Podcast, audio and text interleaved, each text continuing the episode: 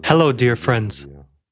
The year 2022 is coming to an end. In many ways, it has been a difficult year, in many ways, a problematic one, and in many ways, a sad one. But this year, as never before, we have learned that there is a way out. We have learned that we can do a lot. So many good things have been done this year. This year, more than ever, we have learned that our power is in unity.